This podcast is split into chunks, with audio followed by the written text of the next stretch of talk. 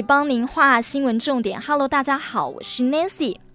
今天这集，我们持续要跟呃在小琉球的这个苏怀老师来聊聊他的海洋生涯，还有呢他呃的这个海洋的研究哦。那么老师呢，其实刚开始到小琉球的时候，一开始呢是拍这个海龟很可爱的样子，还有很漂亮的这个珊瑚，但后来发现到海洋生态被破坏的痕迹哦，比如说他看到了有一些的这个呃垃圾或者是一些宝特瓶，呃甚至。他发现到有一只海龟的肚子下方就粘了一个这个塑胶袋，所以呢，其实他开始呃会去拍一些呃海洋生态，还有呢会去了解记录海洋环境真实的面貌。我们要持续连线在小琉球的苏怀老师来跟老师聊聊。Hello，老师，大家好，我是苏怀。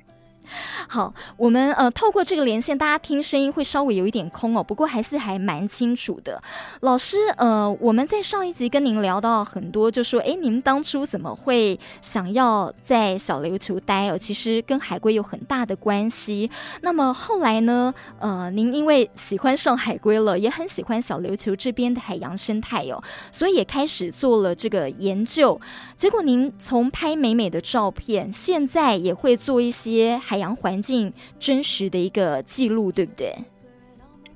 对，就其实很多人在潜水的时候拍照，其实我也是这样，就一开始都想要拍漂亮的珊瑚啊，或可爱的海龟啊，就是美好的一面吧。确实，海洋下面有很多这些很漂亮的东西。可是，其实如果很常下水的人啊，其实就会发现，其实最真实的海洋不是这样。就以我在小琉球这边，或者是在台湾，或是不只是台湾，其他国家，其实比如说下水前你要走过那个沙滩，偶尔也是会看到垃圾，或者是在水底下，偶尔也会看到一些可能人为的制造的垃圾啊，或是一些比比如说被人踢断的珊瑚啊等等之类一些人类生活的痕迹。所以其实这些事情其实不断的在海里面在发生，只要有人的地方，其实都会有这些互相影响的事情。嗯，对，那呃，我印象最深的就是刚刚有提到，就是我平常爱潜水的时候就去拍海龟嘛，嗯，然后就看到一只海龟，它底下肚子下面怎么好像有粘一个东西，我就很好奇，哎，它下面是粘什么？就慢慢靠近之后就发现，哎，好像是一个塑胶袋，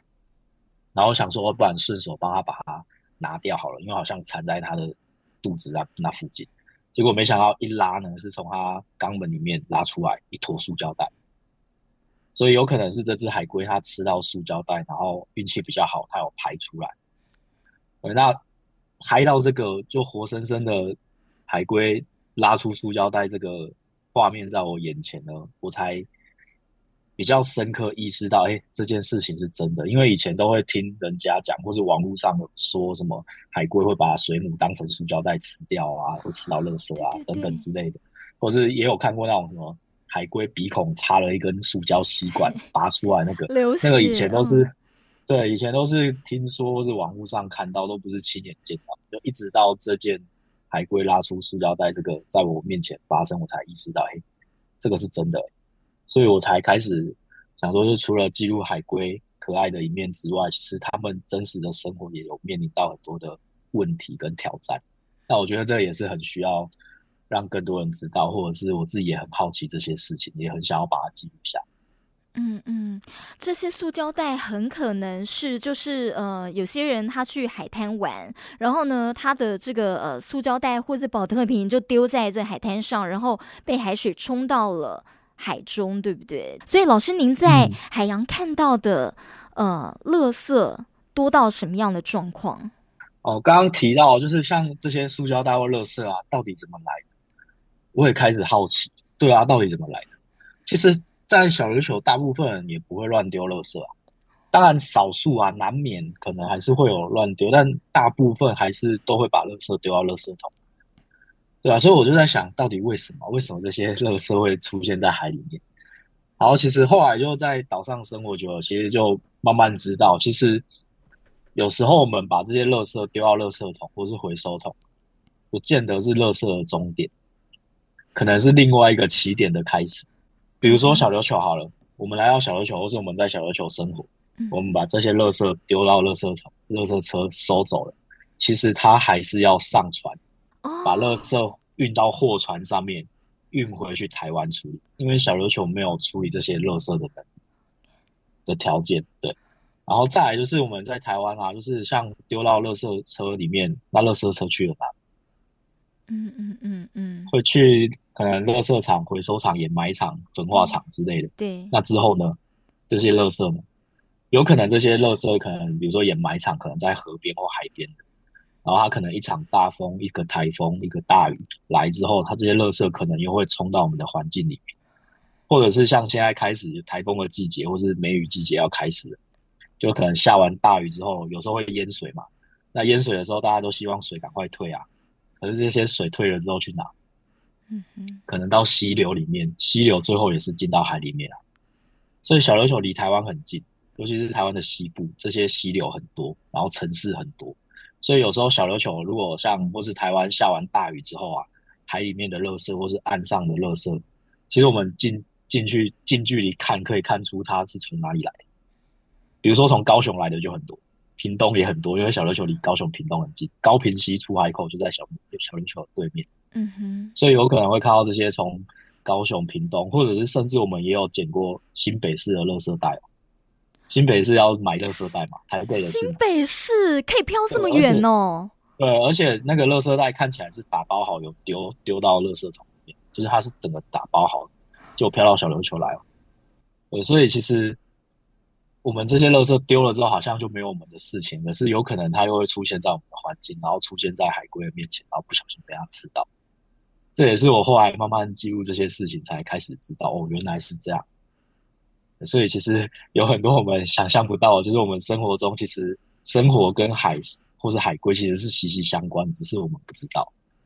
对，真的是啊。哦好，我刚才只是很单纯的想说，哦，会不会是游客？你在海滩上玩，然后呢，你那个呃海水一一涨潮或干嘛的，你就垃圾就冲到海洋。所以原来老师还有捡到，甚至是新北市，就是高雄啦、啊、或新北市的垃圾，所以他们垃圾可以飘这么远。不过老师这个也让我想到，诶，就是我曾经呃去过一个垃圾掩埋场。就直接进到掩埋场去做采访，然后它是台湾一个很大的掩埋场，然后我一进去的时候啊，长期在那边做清洁的呃一个队长就跟我讲说，其实哦，你现在看到你眼前那一大堆的很高如山一样高的垃圾啊，然后都黑黑的了，他说那很多其实已经堆积有超过五年了。呃，老师刚才讲的这番话，其实让我是想到说，好，所以我们有一些垃圾，如果它没有办法马上处理的话，其实它还有还是有可能顺着风，或是顺着呃水，就是它就是飘到海洋里头去了。嗯，对，尤其是像现在我们用很多塑胶制的东西，因为很方便嘛，对，然后用完就可以直接丢掉嘛。那塑胶其实它是很不容易被分解，它可能会在环境中。对，可能会裂解，它会越裂越小越碎，可能到我们肉眼看不到。所以现在也有一些做海洋研究的人说，有可能我们之后的海洋会变塑胶浓汤。塑胶就是有很多微塑胶啊，或是很多塑胶是充满了我们的海洋，是有可能。嗯，因为我们现在用太多这种很方便一次就丢的东西。对。嗯，对，因为。也有人从那个鱼的肚子里头看到塑胶微粒，这样就是蛮多的。所以大家说，呃，我们现在人类用的这个塑胶用品，其实呢，我们又透过食物链自己又吃到了这些塑胶微粒，其实也有害自己的身体健康。这样，对，所以老师，因为您很爱呃海洋，然后您很爱呃这些生物哦，您在看到这样的景象，然后您去做研究。这个应该对您心里的冲击也是蛮大的吧？有没有？呃，您后来觉得要怎么样身体力行，或者是呼吁大家？哦、呃，我后来啊，就是我现在我觉得我能做的，然后是我比较适合我自己的，就是把这些事情记录下来，用影像记录下来。嗯，因为有时候我也会真的不知道怎么办。就是它就活生生的出现在眼前，比如说可能一场台风过，海里面的垃圾就是那么多，是整个环境就整个就改变了。有时候我只能接受它，因为我一个很或是我们也没办法去捡那么多垃圾，然后是像前年二零二零年的时候有发生台湾最大规模的珊瑚白化，因为海水的温度长期太高，所以整个珊瑚整片都白掉了。那我也无能为力，我真的不知道怎么办，因为那个是海水温度太高嘛，我真的也不知道怎么办，所以那时候就想说，不然就把这些记录下来，因为我平常喜欢用影像记录这些事情，然后把这些。海里面发生的事情，就是慢慢让更多人知道，因为毕竟我们生活在台湾四面环海，不止台湾，全世界其实整个地球都大部分都是海，所以其实海洋跟我们是应该是要息息相关，应该是很接近的。所以就是把这些海里面的事情，就是用影像把它记录下来，然后可能让更多人知道海里面发生的这些事情。那这些事情其实是可能跟我们人平常生活有关系的。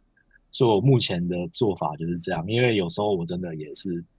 不知道可以做什么，嗯嗯，然后我在想，可能每个人的条件啊、能力啊，或是专长不一样，然后刚好我潜水，然后我喜欢拍东西，所以我就用这种方式，可能让更多人去知道海里面发生什么事情。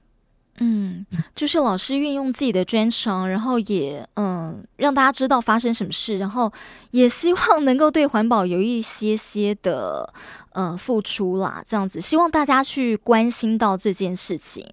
嗯，所以。老师，像其实台湾的政府啊，就说已经在呃，比方说餐厅或者是一些就是餐饮业，然后甚至是校园，都在呼吁说少用塑料，呃，少用一次性的，就是说你用这个呃环保杯，或者是你可以再利用的用具这样子。对，您对这个怎么看？对啊，我觉得现在有越来越多的人，或是像政府也开始意识到这件事情。就是这些东西你用完就丢，其实就是一种浪费嘛。嗯，就是它可能就变成垃圾，然后可能就变成环境里面很难去处理，你要花很多钱、很多人、很多时间去处理这些东西。所以其实如果能少用，当然是最好。那如果或是你用了，你可以不用就直接丢掉变垃圾啊，因为它其实或许还可以重复再使用啊。因为丢了就。就是因为我们现在太方便了，我觉得就是生活中任何事情就随手可得，然后随手就用完就丢，对，所以就没有意识到其实用完就丢这些行为，其实是其他的生物或是环境在帮我们负担，嗯，对，所以其实我一直以来也都也不会觉得说我在做环保或是做海洋保育因为我觉得一直以来其实是整个环境或整个海洋在保护。我们能做的就是减少这些负担，因为现在我们已经很难脱离这么方便的生活，因为现在目前在台湾生活或是整个社会就是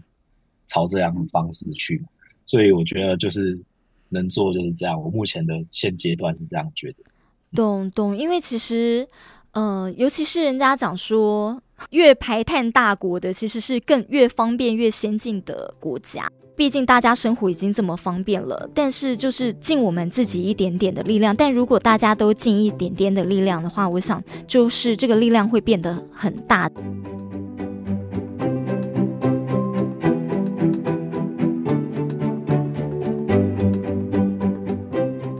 回过头来就说，其实我也很好奇哦，呃，老师是因为海龟，所以呢停留在啊、呃、小琉球。那在小琉球待了八年之后，其实除了爱海龟，诶，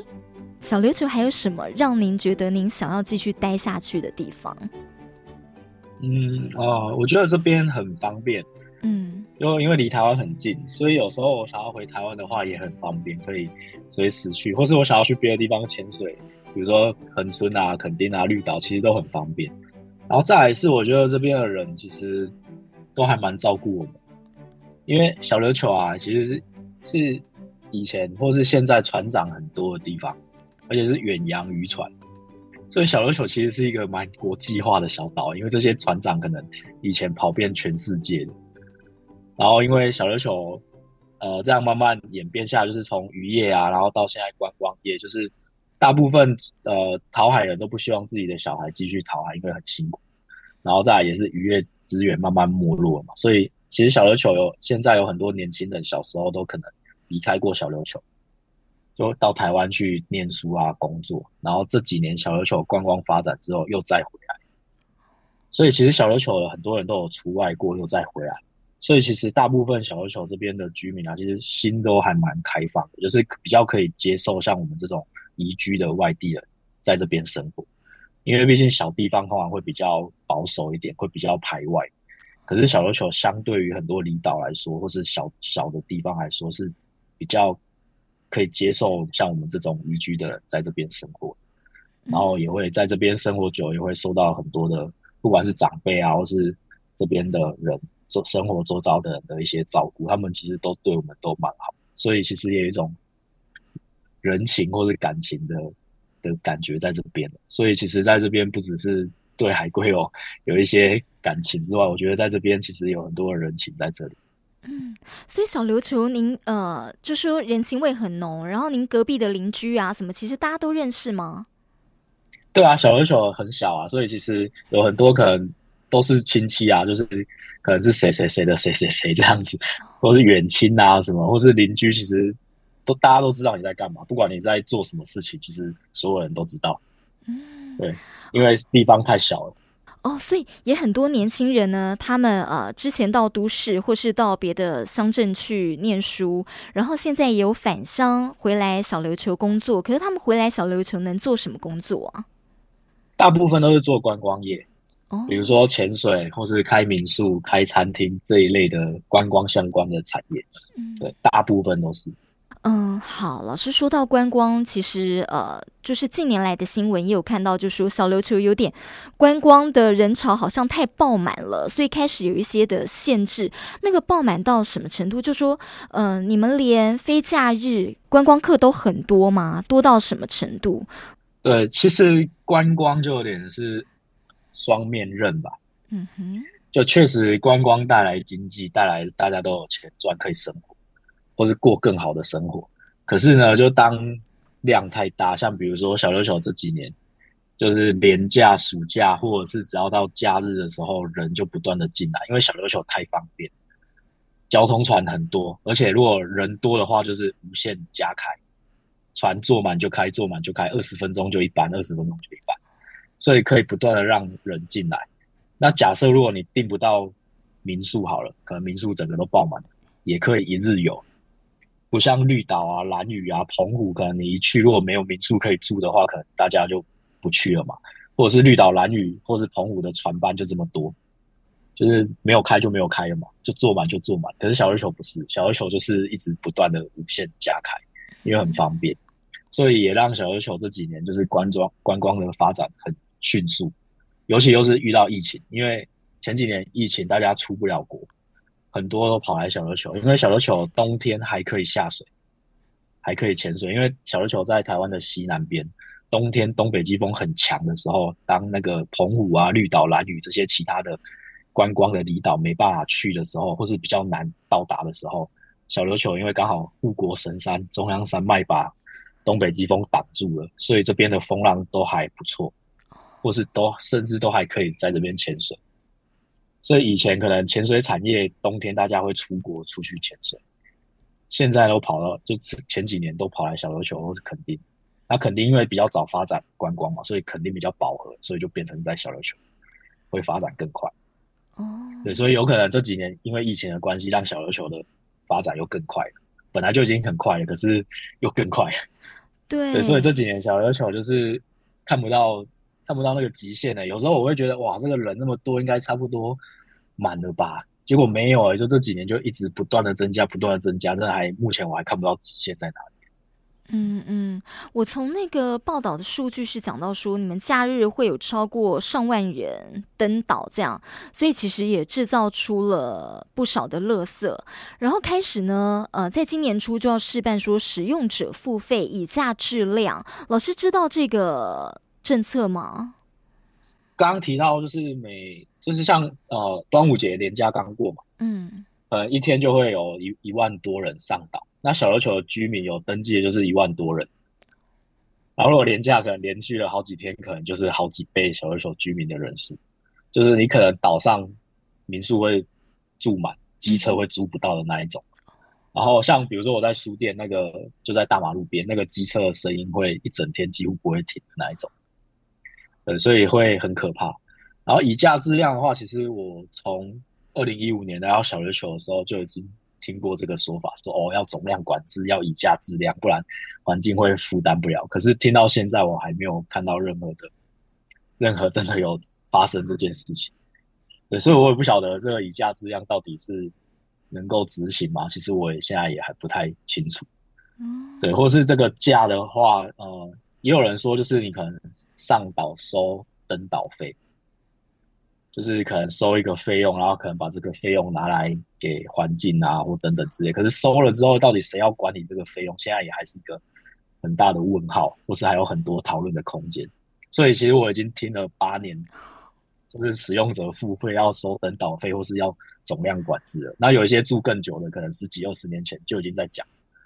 对的，所以我现在还不知道到底登岛有没有办法总量管制这件事情。嗯，会发生在小琉球，对，所以我也不晓得会不会发生。嗯，懂。我相信啦，人越多，对于环境的这个负担成本一定是越重的。到底怎么样去做这个以价质量？呃，听老师讲，小琉球的垃圾又还是要渡船到本岛来，然后去做处理，所以这样子听起来是蛮麻烦的哈。就环境呃环保的这个部分。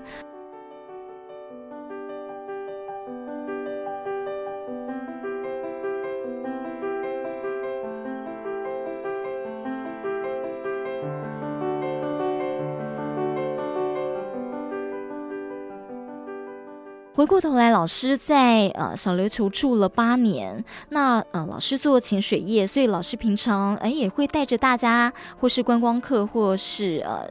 呃一些潜水的人下水嘛，哈，这样子。然后您也做研究，那您也开书店，为什么会想要开书店呢？哦，开书店其实也是一个缘分吧，因为小琉球没有书店。哦、嗯。然后我跟就是跟我一起开书店的伙伴啊，就鹏鹏。就我们平常很喜欢逛书店，就是比不管去哪里，出国也好，或者是去台湾其他地方也好，就是都会想要去逛个书店，然后买书，就很喜欢乱买书。对，然后那时候想，哎，小琉球没有，而且问一些长辈们就说，哎，以前好像真的都没有，有那种类似书局、文具店那一种，但是没有一间真的单纯就是书店的一间一个空间。那时候我们也想要有一个空间啊，就是除了呃，可以自己在这边工作之外，就是或许也可以有一些跟大家分享，比如说呃，海洋里面发生这些事情的的一个地方。对，然后就刚好就是经过我们住的家的这附近，就刚好可以看到一间房子外面贴一个租。然后其实，在小琉球你要租房子其实不容易，因为可能通常认识的问一问就租出去，通常不太会贴一个租在外面。那我们就好奇，就打电话去问。就发现哎，真的要租，然后其实价格也 OK，因为小琉球其实呃观光产业很发达嘛，所以其实这边租的房租其实都很贵。所以那时候问一问，觉得哎 OK，然后负担还可以，然后房东也蛮支持我们要做这件事情，因为房东就是呃他从小就离开小琉球，在台南生活，所以他这间房子暂时也用不到，所以也可以让我们自由的运用。所以那时候就没想那么多。我们那时候租的时候还没有想说要开书店，就只是想说先租下来，然后有一个空间再说。然后因为你租下还是要有收入啊，还是要付房租啊，还是要付水电费啊，所以就想说，不然就用书店这个方式，可以让它有一个收入的来源，可以让这件事情发生。然后刚好也没书店，然后我们也想开书店，对，所以就就这样就开始了。嗯。所以其实呃是很自然而然，但我整个串起来啊，其实都跟老师的本业有关呢。就老师本来做潜水，然后后来呢，诶也潜入水中去做海洋研究，然后呃开的书店也跟您呃在跟大家呃介绍跟推广海洋呃推广海洋生物啊环保这些有关系这样。而且呢呃观光业现在呃就说越来越发达了，听起来老师。呃的理想兼顾现实，在当地现实应该是没有什么谋生的问题了吧？哦，我一开始来小琉球就是以带潜水为主，就是呃收入来源就是以带潜水。嗯，那后来我其实我知道我心里面最想做的是这些海洋生物的研究跟影像记录，但就是没错，就是现实考量，就是你做这个就是要花很多钱，而且没有收入，所以其实我这几年也是。心里面也是一直在拉扯，一直在挣扎，一直在犹豫。所以后来就慢慢慢慢转型，就开始减少带游客、带学生。然后当然那时候要减少的时候，我也会想说，哇，这样就就是现实的问题，说现实的考量就是没有收入了。所以我也是慢慢慢慢调整，然后开始到像接这些影像或是调查的案子，开始慢慢有越来越多人找我做这些事情，就不止我自己做海龟，也有一些台湾其他做海洋研究的老师，他也愿意就是比如说找我下水去帮他做调查，或是做记录也好，有另外一个收入的来源，或者是写写稿啊，或是授权一些影像的东西啊，这也是另外其他。的收入的来源，所以后来我就慢慢觉得，哎、这其实可行的，所以后来就慢慢转型到现在。那书店的话，真的就是开自己开心的，因为你卖卖书要养这间店就已经就已经差不多了，所以书店的话，真的就是就开心的。就除了开书店之外，又至少我们有一个空间可以在这边工作啊，在这边做事情，这样子可以。哦，嗯。我是有一个建议啦，就是老师，因为呃，我也很喜欢逛二手书店，但是我有发现到说，呃，二手书店因为它书卖得很便宜啦，所以还有人买。那但是像有一些卖新的书店，其实。嗯、呃，你会发现真的是开理想的，对，所以我就有发现有一些书店呢、啊，它转型经营，光是要进去他那间书店，就要先缴入门费一百五，然后呢，但是他这个一百五是你可以透过这个一百五去换他的一杯咖啡，或是透过一百五去买他的书这样子，呃，就是比方说两百块的书，你就可以扣掉一百五，你只要付五十块就好了。老师有这样子经营的想法吗？嗯哦，有啊，我们之前也有卖咖啡，有卖一些喝的，嗯哼，然后也有跟一些艺术家合作啊，他们有一些作品会在这边，比如说一些明信片啊，或是一些作品会在这边卖，所以有一些书店其他的收入也是从这一块来。然后我们也有一个网站，有一个平台，所以有有很多人其实买书不是不见得来书店，他直接从我们网站上订，就刚好那时候也是遇到疫情，嗯，所以我们就想说，哎，就刚好不然就用一个。平台，所以有很多人买书都是从网站，然后再来是这边有很多居民，他知道买书就找我们，所以有时候他们就直接私底下来订，或是学校的老师他可能有书的需求，他就直接来订，所以我们现在的经营的模式就变得比较像这样子，就是不见得要靠观光客，就是有也是有其他的其他的方式，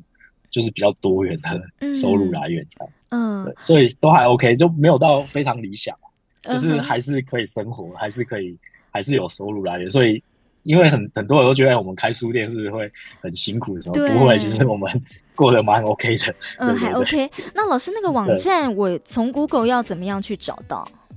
应该打小岛停留就有。小岛停留，然后就会到你们的呃，你们的一个官方网站。对对对，那一个就是我们上上面也上架很多书啊，或是其他像刚刚讲艺术家的作品，或是我自己的一些摄影作品也都有在上面。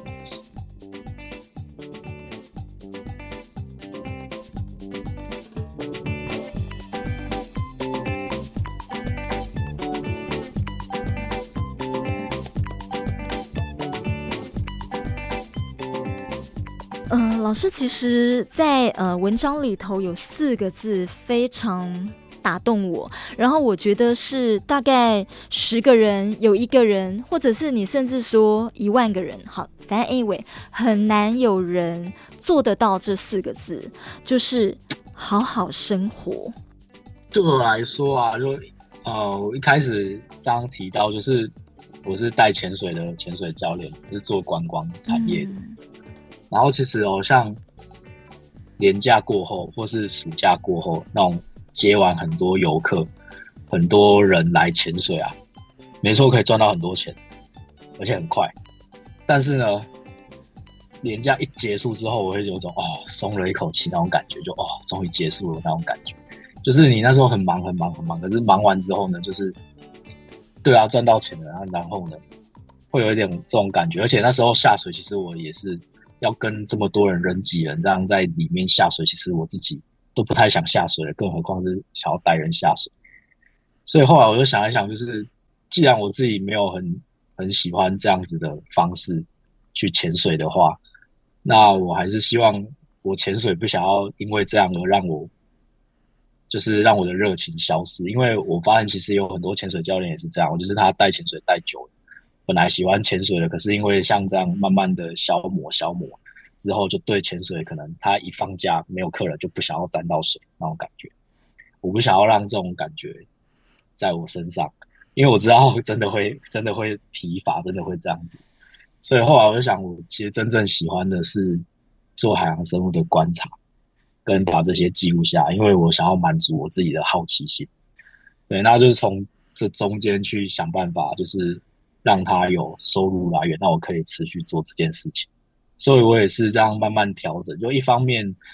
一开始我也是一边带潜水啊，然后就减少。不要带那么多，就是让我觉得舒服的量。然后一方面我也可以去做海洋生物的调查这些事情。然后一是一直到现在，就这几年才觉得可以好好专心做这件事情，就是不用让其他的，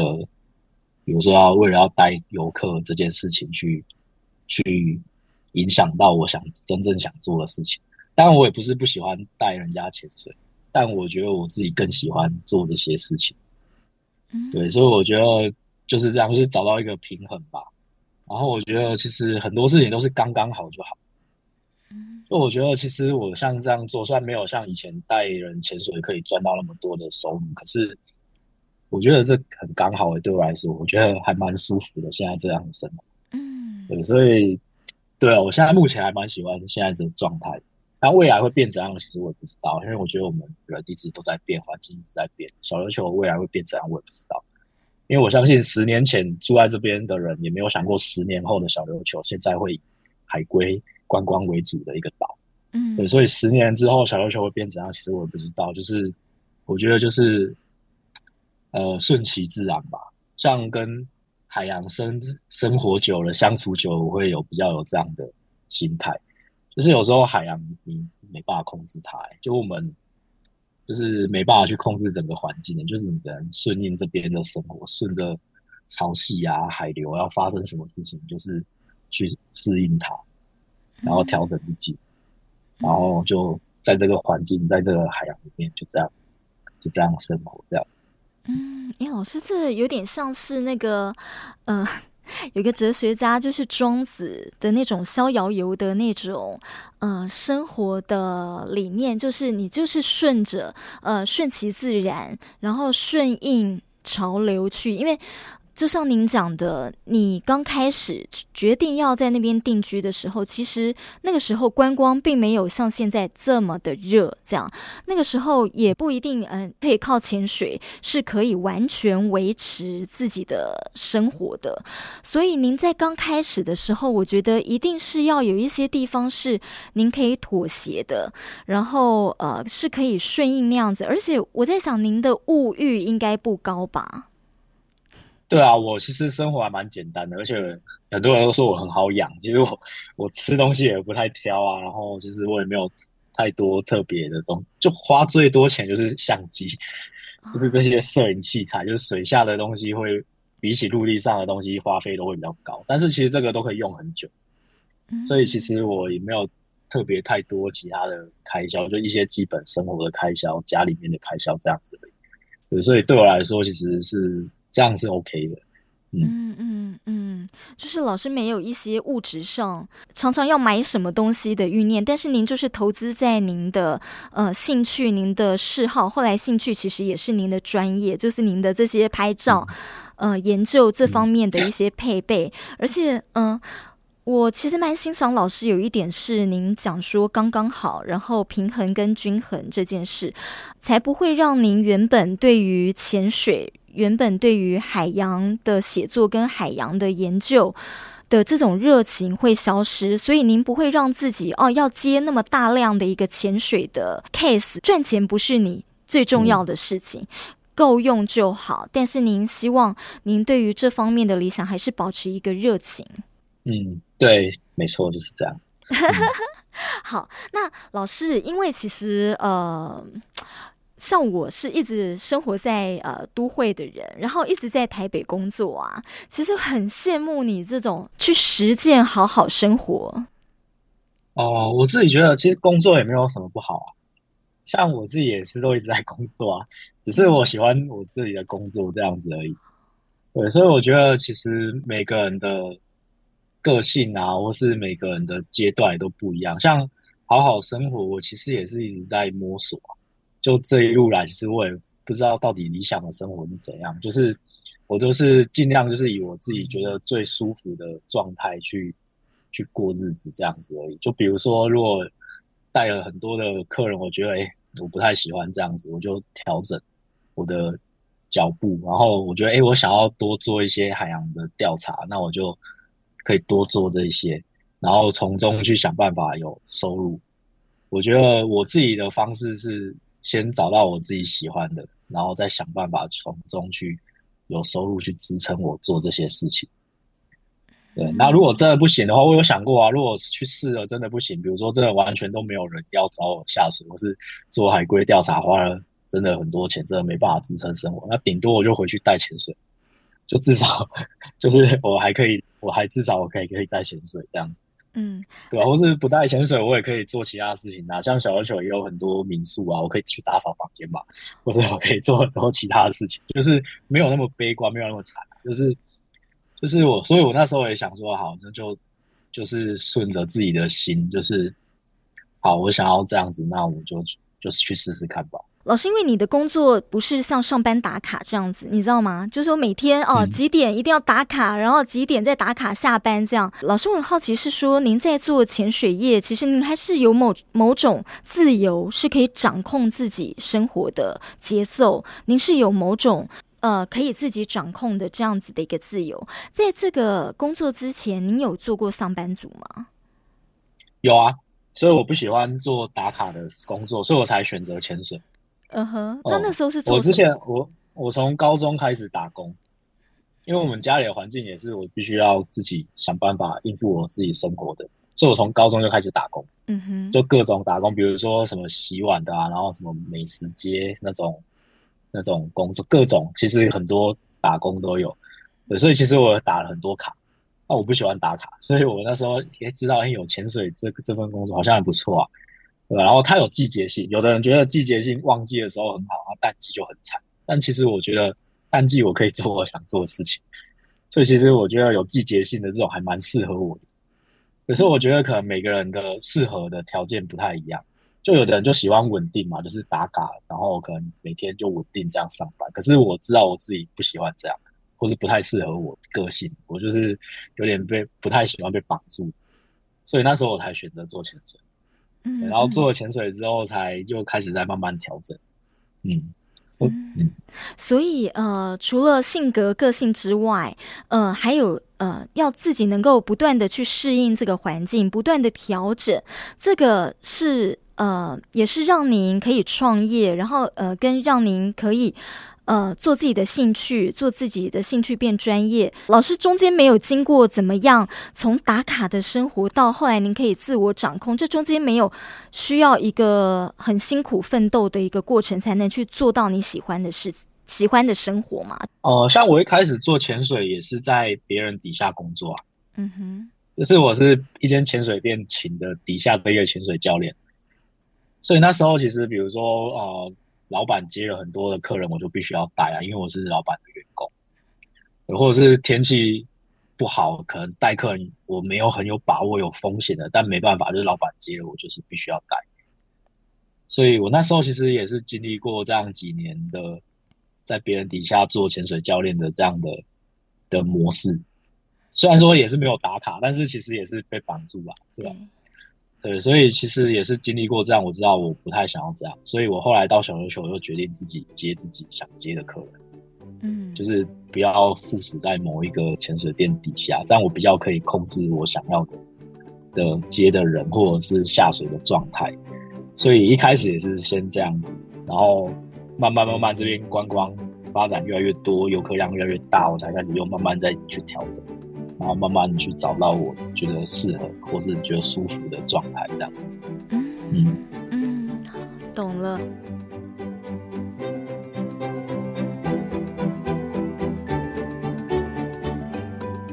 老师，因为现在暑假到了，对于暑假想要登岛去一趟的朋友，老师有没有什么样的建议？哦，我觉得其实来小琉球很好啊，但呃，就是可能比较有意识到一点，就是其实小琉球有这么方便的所有事情，不是理所当然。比如说你用完就丢了垃圾，需要有很多人在帮你处理，或者是洗完澡这些废水去了哪里？处理完之后是进到海里面去，是海洋生物这个环境在帮我们负担，或者是这些水是从哪里来？从台湾过来，海底水管过来，这些电也是从台湾过来，所以其实小琉球离岛这个资源其实没有那么容易耶，这么方便的地方没有那么容易，或者是其实像有很多。不是从事观光业的居民生活在这边，比如说一些老人家，或是从事渔业的，他可能不是既得利益者，就是就是这些观光产业马上就有收入的，他们也是会被打扰。像 像很多老人家也是会觉得哦，游客啊，或者像我自己在这边生活也是会觉得哇，连假就不太想出门，因为觉得人太多了，很嘈杂，对吧？所以其实是有很多人在帮我们承担这些事情。所以我觉得，就是如果来到这边的话，既然你是一个客人，你来没几天就要离开了，其实就互相尊重在这边生活的人，因为你也不希望有人去到你家，然后就把你弄得很乱，然后吵完之后就就拍拍屁股就走。所以我觉得，其实来到这个地方就是会互相尊重，就是你用的水电跟你排放出去的废水、垃圾，其实都是有人帮你处理的，都不是理所当然。这样我觉得其实就会比较。就是来当然很好，就是你可以享受这些海洋资源或是岛上的所有的资源，但是另外一方面，其实就是知道自己在做什么，而不是来了哦就很开心，然后弄乱之后就走这样子。其实这样子两边都不好。谢谢老师今天花这么多的时间哦，就是带给我们嗯满满的知识。谢谢老师，谢谢，谢谢，拜拜，谢谢。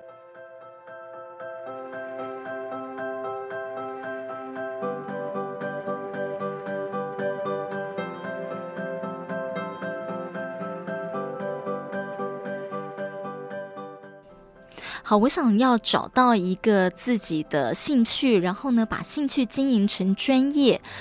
啊、不容易哦，需要花一点时间跟心力呢，来去了解自己。我想在听故事的过程，很多人也许开始在思考，在梳理自己的生活和工作了。那么，大家心目中的理想生活又是什么样子呢？欢迎可以上 FB。多用心哦，耳朵的多来留言给我们，和我们分享进一步的交流。星云光笔提供您更多元的观点思考，我们下次见。